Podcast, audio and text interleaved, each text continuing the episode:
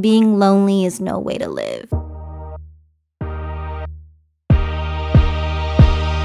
All right, welcome or welcome back to Just Know Though podcast. I am your host, Jen, and we are doing our mini lift holiday series. And this is episode number two. Last episode, I talked about grief. This episode, I want to talk about loneliness because I feel like they're very connected. But yeah, that's what we're going to be talking about today in hopes that it helps somebody um, because it can be extremely rough. And I want to acknowledge that it is rough, lonely road, but you are not alone and you can get through it and you will get through it. And I thank God in advance for that day for you. So we're just going to get right into it. Last episode, I talk about grief and I also talk about my bad habits with codependency on weed and kind of suppressing my emotions and being on this journey of understanding myself, processing a bit better, and having healthy ways of grieving, just getting through life. So, loneliness and grief kind of go hand in hand because I think when you're going through any rough season, you think that nobody will get it. And I thought like that. I thought, ah, no one's going to get it. I don't want to talk about with anybody. I want to keep it very private. And that's that. Because these emotions, when you are going through a rough season, they're icky. Oh my gosh, they feel like ugh. They feel they're like the worst types types of emotions. Like you feel disappointment, you're frustrated, you are discouraged, you're confused, you know, you're longing for like hope. It is just a crazy, crazy time. And it, there are emotions that you kind of like need to feel by yourself. I mean, you don't have to, but I feel like they're so intimate to your own thoughts, personality, memories, experiences where it's kind of almost natural to be alone when you're grieving. Yeah, it's just natural. I mean, they're just so intimately tied to your heart and thoughts that it really takes time to yourself to feel and think and process it before you can kind of open the door for anyone else to understand. So it's rough, it's lonely, and I feel like it's natural to do that to yourself, which is why it's also dangerous. It's also dangerous to feel like, and that's the sad part, right? I think a lot of us feel I felt like this where you feel so alone and you feel like no one's gonna get it, and then it makes it even worse. And like it's a whole bad cycle of one, I'm going through it. Two, no one's going to get it. Three, I'm going to continue isolating myself. It's dangerous because if you keep going down that road and not acknowledging some type of hope or light or support, then it can be very, very, very dark. And I don't wish that upon anybody grieving is a part of life. And there are some chapters, especially with emotions, all those yucky emotions where you tend to self isolate and be by yourself. I get it. Totally, totally get it because. There are times where, ugh, those emotions, you don't want to talk about it with anybody. Sometimes I don't even want to talk about it with myself, with my therapist. For real, for real. Like, I'm like, uh, I don't want to bring it up. I don't want to talk about it. But if you don't feel like you can talk about it with anybody, I'm just gonna say it. like, talk about it with God. Like, even if you don't believe in God, like, there are times where I know a therapist will say, like, oh, I'm not gonna judge you. That's not, it's my job. I get it, right? But it's something different about seeing somebody and talking to somebody face to face, knowing that they're gonna talk back versus somebody that you don't see and you're just talking to. That's kind of how I feel. I feel like if you cannot afford a therapist and you feel like you don't have a support system, take it to God or write it down. You can do that for yourself. And I want to just put that out there because that's one of the things that helps me. I might be freaking annoying when it comes to it, but God has saved me so many times. And yes, yeah, so many freaking times, so many dark times. I get it if you can't afford a therapist, and I get it even if you you have a therapist and you don't want to talk about it with your therapist. There are just some things that you want to keep behind a closed door. It can be extremely lonely, difficult, and I want to just acknowledge that because this thing, what I'm about to talk about, is not a one size fits all. I'm going to talk about things that have helped me during my lonely seasons in hopes that it helps. Yeah, I hope that it helps. And I hope it helps bring some sort of peace. I really wish and pray that for everybody like some sort of peace of mind, a sound mind, because being lonely is no way to live. It's no cycle or path to go down. I don't know, I feel like I'm talking to somebody today. It is no no way to go down because I promise you that there is somebody on this earth that will help you get through what you're whatever you're going through whatever lonely season you're going through there is somebody that's to freaking help you and there is somebody that god will use to help you get through it. I wholeheartedly believe in that and whoever is listening if you need that today praise god. Because when you're in the lonely seasons you forget who loves you right? I do want to talk a little about how my struggles with loneliness, where that kind of stems from, and then I'm going to go into what has helped me. So, being first generation, difficult, right? Difficult. My parents, blessed but rough at the same time. So, my dad was an orphan, lost his mom, and his dad was adopted by his aunt and uncle. He has had a lot of grief in his life from a young age, not ever knowing his mom um, his mom died in childbirth. His dad struggled with grief after that, losing his mom, having a newborn baby, struggled with alcoholism. And my mom has also struggled with grief. First of all, they both had to come to America, right? So they kind of also had to grieve their old life and then starting new here. My mom lost her dad at a young age and then also lost her mom and has also had to grieve people who are alive, you know, friendships or relationships that burned. I guess you could say that, yeah, just I would say after over. Same with my dad. So they really had to grieve a lot and they didn't really have the time or space. They were very stoic and controlled, but also suppressed a lot. And all they did was really protected us from all of that. And they were never ever messy when it came to it. They were very self controlled. At the end of the day, they knew they had to take care of us. They didn't have the luxury of being messy, they had to still put food on the table. And the reason I mention this is because that is how I learned how to grieve or get through seasons, rough seasons, right? I learned that you be composed, that there are bigger things to deal with. I'm getting a little a little ball in my throat right now because I love my parents to death. And I know that they didn't really have I guess the luxury of time to process things and set that example for for me. Because of that, I kind of had this notion of like I don't get the opportunity to be messy in my grieving or lonely season. I don't get the opportunity to lose my shit, I guess you could say. And I say this because when you're going through it, it is okay to be a little messy, to cry on the floor, I don't know, to do whatever you gotta do. Like with all these emotions, you don't have to be composed all the time, right? I mean, of course, you don't want to do it in public, but if it happens in public, it happens, right? I say that because because I learned that way, I had to really develop better ways of processing during lonely seasons. You know, I think my parents, they're very stoic and it's a very old school way of like getting through things. But this day and age is very, very, very different. You can't get away with that no more. Like, it's just not to work out. It's to catch up. I bring that up because it is to catch up and don't go down that cycle, right? These are dark times. These are times where people are maybe losing their identity, people are getting attachment to the wrong things, people are grieving more than ever, people, places, things themselves. Like life is hard. We can be blessed, but it can be hard at the same time.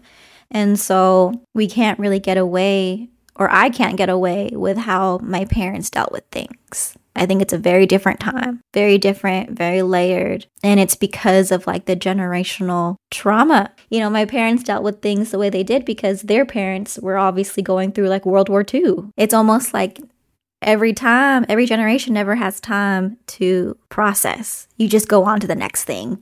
And it usually works, but this time it's not going to work because I feel like God wants more for our hearts. You know, you don't have to take all these, all the hurt, be lonely, or think that no one's going to be there for us, or that letting go and loneliness is natural and that you don't have to be controlled or composed all the time. And that's why it's so important to just listen to yourself, to know your boundaries, to know your threshold, I need to be alone for the day or a couple hours or something or a week, you know. I think everyone has different different occasions call for different seasons of loneliness. Loneliness is so hard and it's such a sad time. You owe yourself time to go through whatever you're going through, to feel whatever you're feeling. Things that have helped me is one, giving myself time. This is this was so hard for me because I'm such a busybody. Like if I'm in my feelings, then I'll, I'll clean.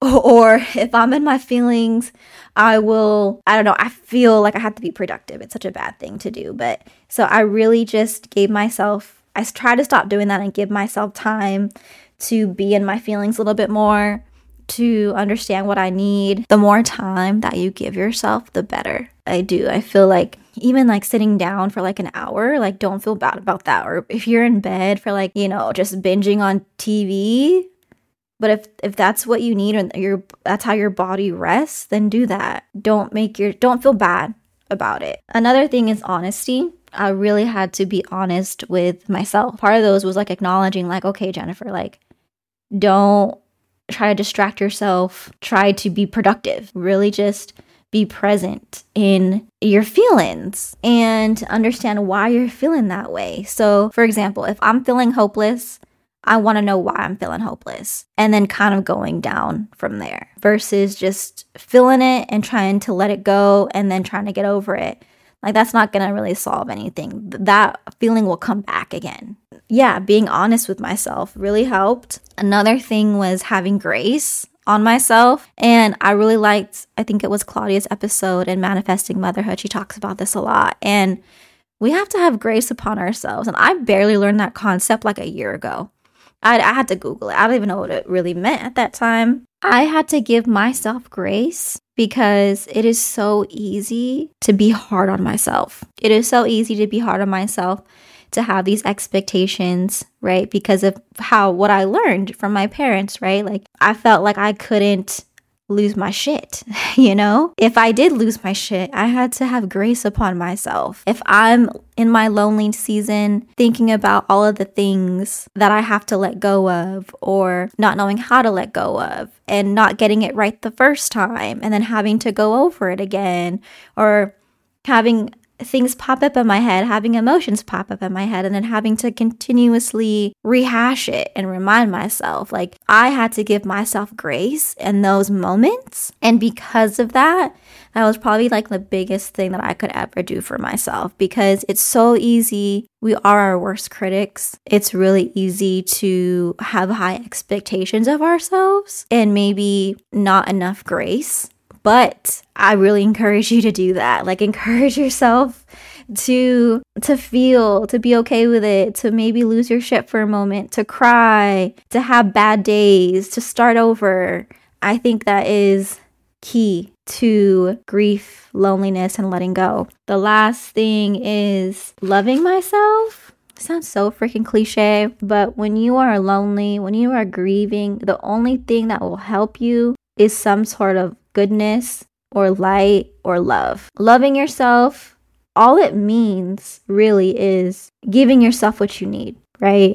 Understanding what you need and addressing that. Yeah, it sounds so cliche, right? But understanding ways to love yourself will help you feel better in this time. It could even be cringy when we hear it, right? But like it's one of those things that we don't learn. It's one of those things that we don't learn and we expect other people to know how to do it for us. I think when you do learn the ways that you, I don't know, your love language to yourself, I guess you could say, like, how do you like to love yourself? You know, is that having a day to yourself? I don't know, cooking your favorite meal for yourself? It could be anything, right? But you have to acknowledge that you can do those things for yourself. And then also, when things get better, you'll know how you want to be loved right? We talk about it how love language is you can there's a way to you like to receive love, a way that you like to give love, and children are the same way, right? And then we also have to understand that we need to have that relationship with ourselves and understand that. I will go down the list on how I did that for me. Few things that I did besides having grace, being honest with myself and investing my investing in myself in terms of a therapist and books and time. I also I also did a six month break from my personal social media. And one of the best things I could do for myself, really, like not having a personal social media. I know I have the podcast one, but not having the personal one really, really helped. It helped because it helped me not compare to others or open that door to digest things that probably weren't best for me in my grieving, lonely, art of letting go season and limiting the time on my phone as well as saying no to things. um, that's the hardest part for me because I am the type of person that will overextend myself and just try to make shit happen. But saying no to things really, really helped. And doing that allowed me to know and love myself better, right? Because when I say no, that means I'm acknowledging what I can and can't do and what I need. Meaning, what I need is a way of knowing how to love myself. And I think it's, especially as a woman, it's so hard.